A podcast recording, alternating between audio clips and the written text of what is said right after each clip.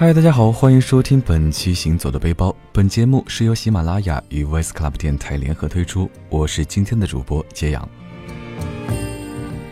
话说五一刚过，相信大家的朋友圈也是刚刚经历了一轮在全国各地，甚至是世界各地的照片刷屏。不过，在这些照片中，估计有一个国家去的人是最多的，毫无悬念，就是我们的邻国日本。也难怪我的朋友给我的留言是。整个朋友圈都在日本，手动微笑。这让我想起一个我很喜欢的台湾女孩。去年认识的时候，她就问我，我们是不是很喜欢去日本？因为到处都是中国人。不知道今年在日本留学的她又会看到怎样的景象？好了，好像不小心暴露了什么啊！不过这次我可没有专程去找她，而是去到了离上海只有一小时飞程的日本九州。没错，只要一小时就可以开展一段深度日本游了。没有了关东超高的物价和关西的人山人海，其实真的是非常适合小假期或者是周末出行，也是这个春天到日本踏青的绝佳选择。也许你已经去过了东京和大阪，逛过了京都的金阁寺，但九州却还是个相对冷门但绝对值得一去的地方。说到九州，相信很多人都看过一部叫做《恋恋九州》的微电影，它是由师从岩井俊二的永田晴导演执导，讲述了年轻女孩小黎只身一人来到九州，寻找儿时记忆中的日本哥哥的故事。故事的最后，她不仅如愿以偿地完成了心愿，还对热心帮助自己的男孩暗生情愫。唉，真是恋爱的季节啊！好吧，回到咱们的话题。九州是全日本岛樱花最先开放的地方。每当北海道的冰雪还尚未消融，太平洋的暖流就已经吹遍了九州的原野。在九州的原野和浓厚的历史保护下，树龄超过百年的樱花树比比皆是。大家听说过千年不倒不朽的胡杨，见过百年老树，但百年的樱花树可能还是比较陌生的。而熊本县的一心行之大樱就有四百多年的历史。树干宽幅能够达到二十多米，像守护神一样遗世而独立。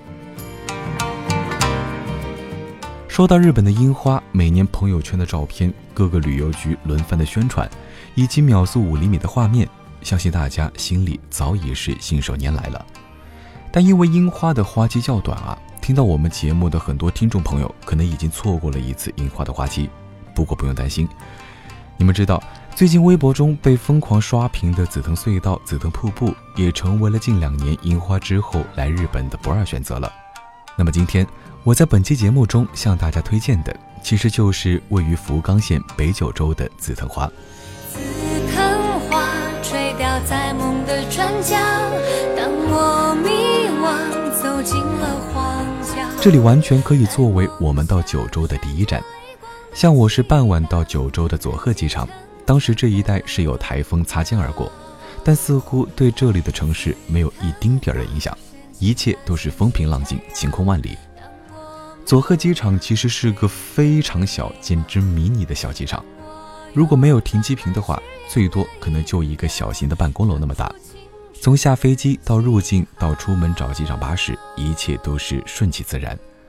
晚上在福冈市内稍作休息，第二天我就从博多站坐 JR 鹿儿岛本线到了八幡市，然后是径直就去了这个日本屈指可数的私人紫藤花园。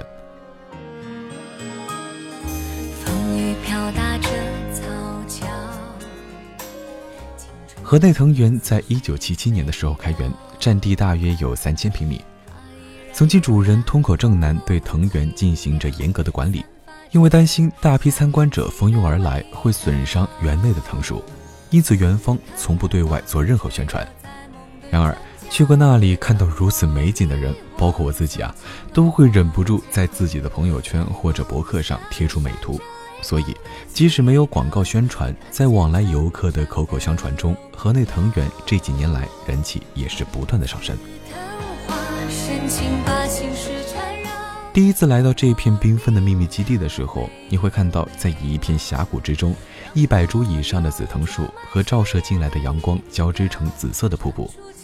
走在园内那条最出名的长长的紫藤隧道中，大片垂落的紫藤花形成了像印象派画作那样的天然幕帘，加上明媚的春光，旁边是已经有一些中国游客带着小孩来拍照了。异乡美景，看到祖国人民，其实是更加温馨的。这里有面积一千平的大藤家，园内种着紫藤、青紫藤、白藤、八重藤等二十二种观赏藤，藤棚的面积也随着树林的增加而不断扩大。而因为老藤树干实在是太粗壮，所以支撑藤花的大棚也是必须具有足够的强度。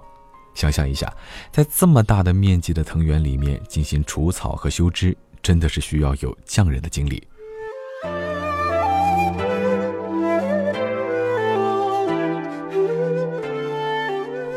不知道大家记不记得一篇当代作家宗璞的散文《紫藤萝瀑布》？这篇文章写于一九八二年，当时作者的弟弟身患绝症，作者非常的悲痛。在庭院中徘徊的时候，看到一束盛开的紫藤花，睹物释怀，由花儿从衰弱到盛开的现象转悲为喜，感悟到人生的美好和生命的永恒。日本人所热爱的花，从来就与飘零、凄美这些格调相关，如樱花、紫藤这样飘渺易逝的花朵，都是他们的挚爱。优雅是本质，但哀愁却总是如影随形。紫藤花虽然美好，但是花期却只有短短的一周左右。因为看起来没有具象立体的花朵形态，让紫藤给人的感觉更为梦幻。每年的四月中下旬到五月中旬，它们就顺次绽放了，正适合这时候出行。不过走的时候千万别忘了品尝一下紫藤花蛋糕，不负吃货使命。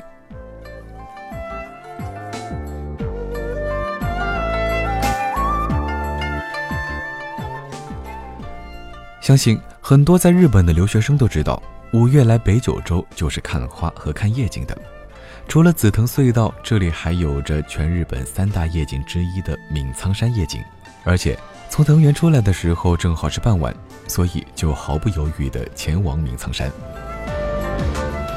作为一个资深的夜景爱好者，看夜景这件事儿我确实没少做。去过函馆、六本木，甚至是去遍了全东京各处可以看夜景的地点。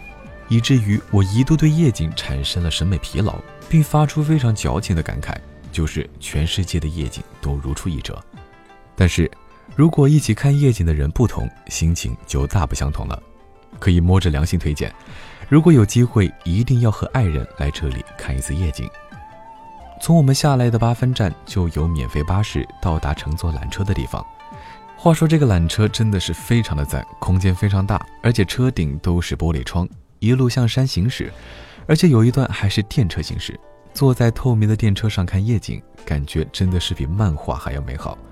最惊艳的是最后一段马上登顶的部分，缆车的运营者为了特意营造浪漫氛围，车内的灯会慢慢的熄灭。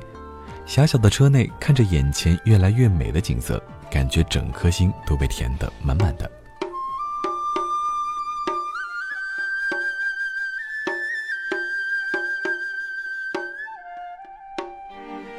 看完夜景，回到福冈，我在酒店稍稍休息了一下，因为行程只有三天，所以我是一点都不舍得浪费啊！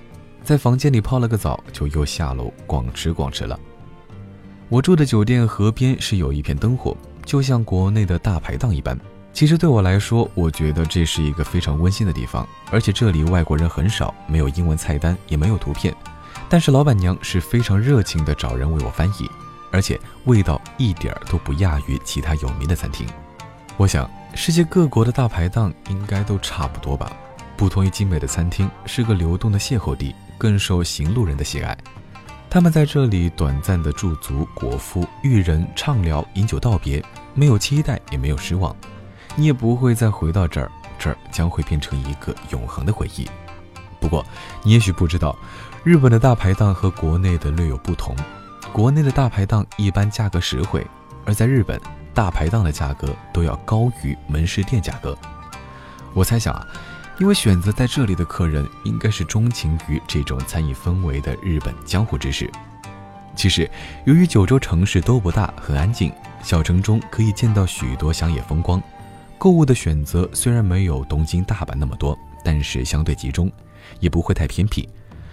除了今天讲到的福冈、北九州市等，还有美丽的鹿儿岛，宫崎骏《幽灵公主》的取景地在等着大家。同时，由于九州机票和酒店选择相对比较少，我是几乎没怎么看攻略就出发了。事实证明，的确不需要太多的准备，一张 JR 全九州周游券直接就把交通搞定了。而且我看了一下近期的机票，真是又迎来了一年的低峰。下次出行去日本，考虑一下九州吧。好了，今天我们的恋恋九州就讲到这儿，下面又到了我们的互动环节。来自 ID 为阿明一三三四的朋友说，前女友很喜欢旅行，也喜欢行走的背包，不知道现在的他还会不会听这档节目？很后悔当初没有带他去那些他想去的地方。他生日就快到了，希望在这里跟他说一句生日快乐，在上海照顾好自己。首先呢，非常感谢这位朋友的留言。那揭阳我呢，觉得生活当中我们很多人都是这样，只有失去了才开始反思曾经的遗憾。不过在这里也和这位阿明朋友说一声，如果真的真的真的那么放不下的话，不妨再努力一次，也许就会有峰回路转的那一天呢。祝你好运。